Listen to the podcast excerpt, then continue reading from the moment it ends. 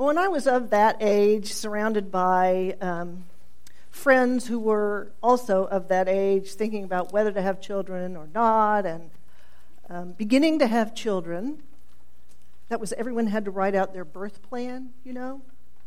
This is exactly what I want when I give birth.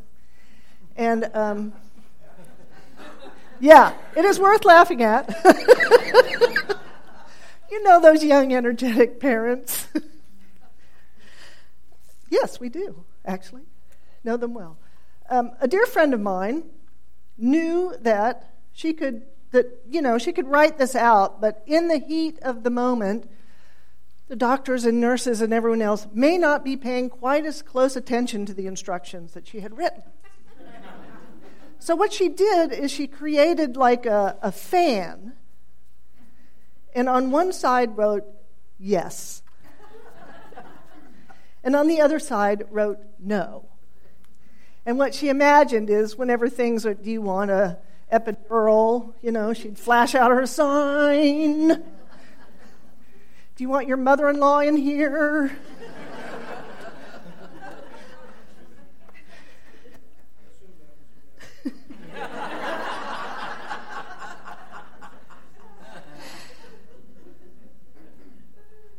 So I found myself in this weird place of I had so carefully planned this sermon about the power of no two weeks ago, and no, we did not have church. it was icy, and we called it off. And I had very cleverly thought, okay, I'm going to have a bookend, power of no, and then two weeks later I'll have the power of yes, which is today.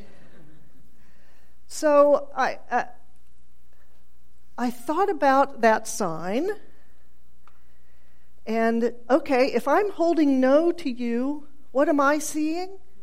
Yes.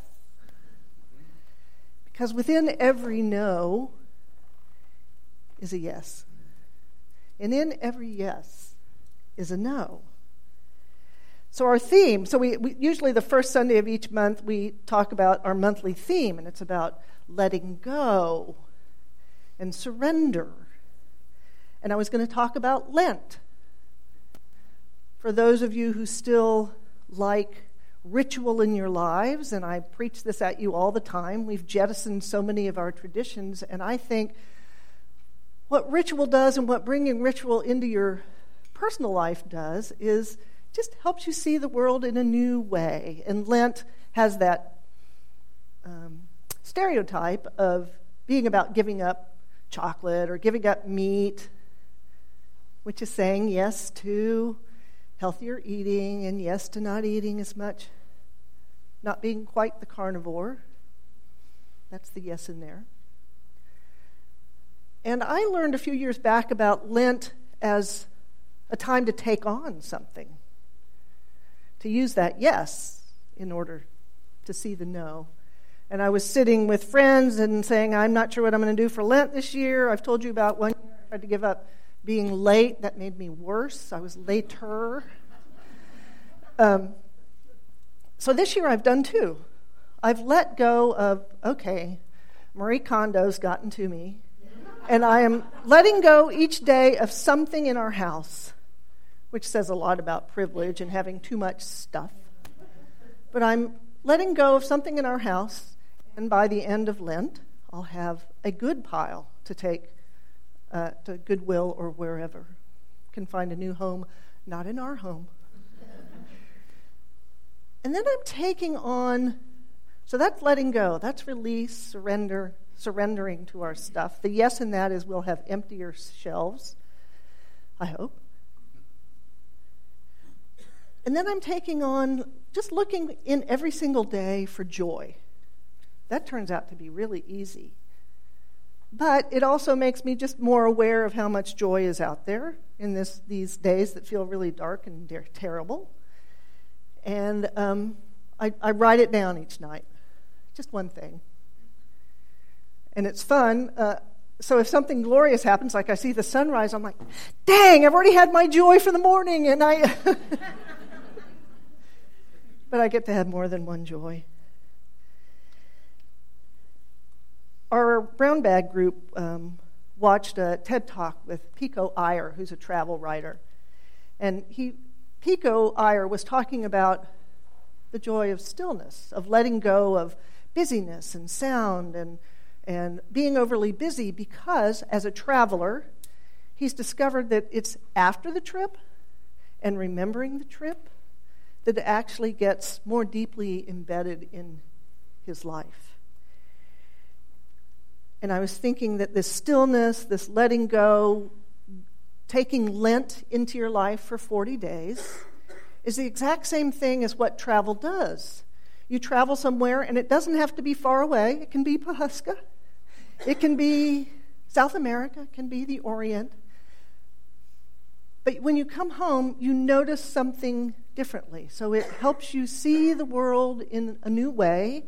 The Buddhists would call it, it makes you more aware, more present.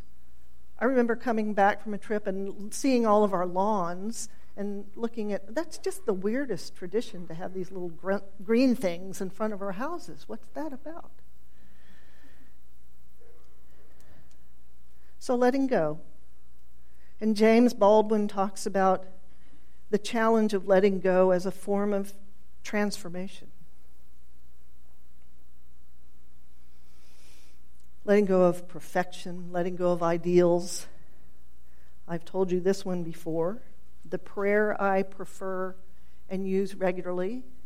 And now that I know about 737 MAX 8s, when I'm flying, is when I remember it most, but not always. I'll remember it when I'm with someone in the hospital or when I'm sick, is the classic Buddhist prayer that asks you to arrive in the present and to be aware of everything that's happening now. So I'm in the plane. If this plane is to take off, may it take off. If this plane is to fly, may it fly. If this plane is to crash, May it crash. And that last line is the one that's the hardest to say. And you say it, I say it when I'm sick or with someone who's sick. If you are to be sick, then be sick. Because we're so busy trying to be something and not, not what we are. And the reason letting go matters and being present with current awareness is then you're really embedded in reality. And whatever you say, or whatever you do then comes from reality, what is possible, and actually is more powerful. We think of letting go as something passive, um, and it's actually incredibly active. And they paired it, so we get these, these terms from a, a subscription with touchstones that we get, and they put letting go slash surrender. And surrender is a harder word because it, it's part of that warfare term, white flag. It means you've lost. You've lost. Yeah, but not. So let me back up a moment and talk about why I to even talk about the power of no. And we need to have a, an adult forum about podcasts because they actually are some of the new scripture we who believe in sources that revelation is still ongoing, there is great wisdom to be had in podcasts. And we should share what's, our, what's your favorite podcast and what are mine. And one of the first questions I ask my kids, what are you listening to now? And my daughter turned us on to Dear Sugars, plural. Uh, and it's something that's been going on for several years. In fact, they quit, and it was so popular they've come back. So Cheryl Strayed who wrote Wild. She's the one who, in a moment of crisis, walked the Pacific Crest Trail and then wrote about it and has since written. Um, she was invited by Steve Almond, who's also an author. Um, she wrote the one fan letter to him, and he, he asked her to join him. So that two of them give what they call empathetic radical advice. And they have a two part series on the power of no. So if you want to find a great podcast, go listen to that. And it's about how often we don't say no. How often do you say yes, and then two seconds later, you're like, dang, why did I say that? And you mis- you're miserable and you fret about it. The book, I've said this before, the book I hand out and buy in bulk is called Where to Draw the Line. Because if you have any resentments in your life, any, this author, Anne Katherine, says that's because you haven't said no. You have not set a boundary. And I lapped that up when I had teenagers. Because they're so hard to set boundaries with. But think about it. If there's something nagging at you, think about where have I not been clear about what is important to me, what my boundaries are. That no. Because in that no is the yes. This is who I am, and this is what I value. I value some free time, so no, that is a lovely project, but I can't do it. In fact, Steve Almond and Cheryl Strayed uh, end up interviewing um, Oprah Winfrey, asking, How do you choose between all the ways you are asked to do something? And she talks about her family who asks her for money, did ask her for money all the time. And she felt guilty and had trouble saying no, and how she learned to say no, and how, how that worked out. So, um,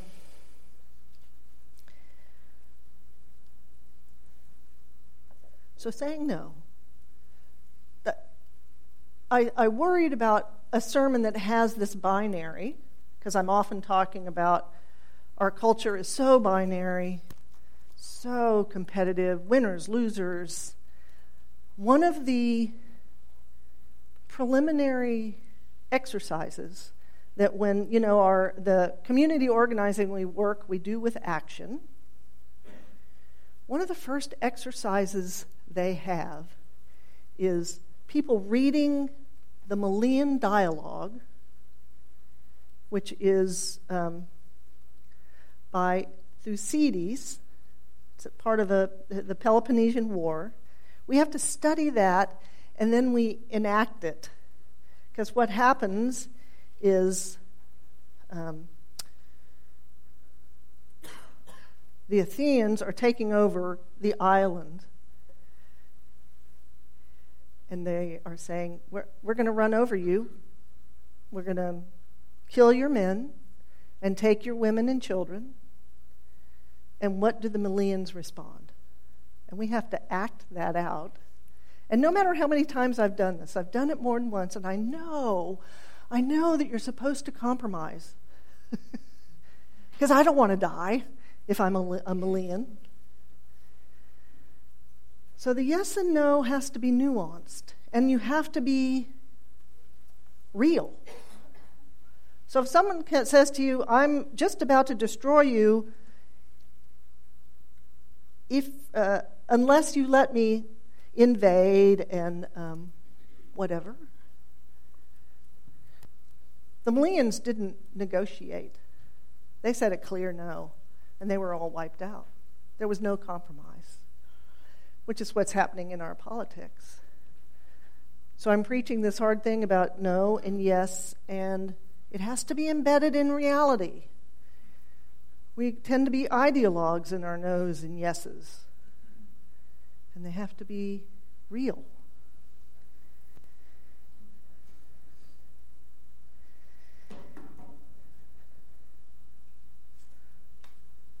I'm moving on.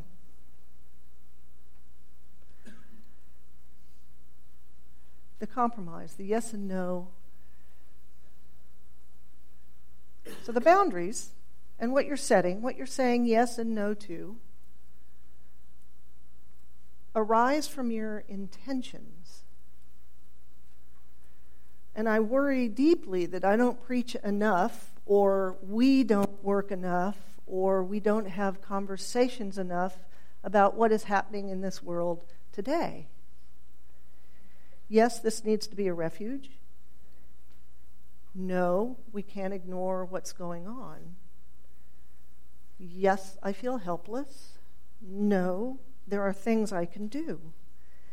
So when I get shaky need like this and not sure, when so many of the yeses arise these days from false intentions, from briberies, from lies, from greed, from cruelty. I want to know how my yes or no can make a difference. And I turn to my favorite theologian, James Luther Adams. So I turn you to him. Um, I pulled out his essay called The War of the Gods.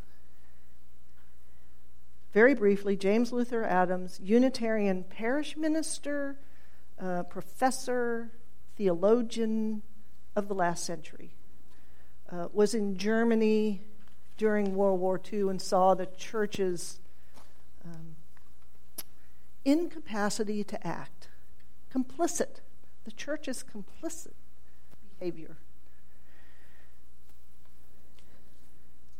And uh, so, this essay was written actually before World War II. He lived and taught and wrote from the late 20s up until the 80s. Taught at Harvard. And I always think of him when I'm hearing political and global and local talk about boundaries of land. And he talks about what happens when religion is caught up, and he calls it blood and soil. When those dangerous things are mixed. See if this doesn't sound modern to you. Within each of the nations of the modern world, a number of gods have been vying for first place. So he's making the case that we are religious animals, always will be embedded in adoration and worship of something. number of gods have been vying for first place the gods of blood and soil, the gods of the economic systems, and the gods of the state.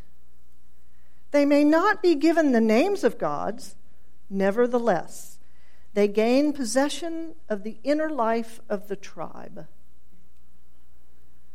and provide dynamic or drives of the common life. These drives constitute modern religions, pushing people into the destructive vortex of the competing polytheisms, more than one God, war of the gods, the war of the gods. And we have to be careful of our own polytheism, our devotion to solely reason, like we're one note voters, that we only pay attention to logic or words or that we're not fully connected to heart and body and mind and so and, and he's critical certain you'll this will resonate with this crowd certain types of christianity must be included among the polytheisms for example those types of christianity which have given an absolute status to the bible from cover to cover or to a church that claims to possess the infallible truth once and for all delivered. And when asking a radical question is blasphemy. So, sorry, James, when people say that we get to believe anything we want, that's not true. And so, but what was so? How do we judge what we should say yes to and what we should say no to, and which God should we pay attention to. And James Luther Adams comes down to it. He says it, it is the, in the democratic church, it is in the freely gathering group that makes decisions as a group that permits self criticism for the sake of its own health and vitality. It's what that group chooses to worship and rely upon. And he says what that is, is the God of love and the God of freedom. So if whatever you believe doesn't include love and freedom, then dang, let's talk. So that's what you say yes to. That's how you measure your next step. That's how you measure what political ideology, what religious tradition you're paying attention to? Does it embody yes to love? And is there yes to freedom? If not, you have to say no. May it be so.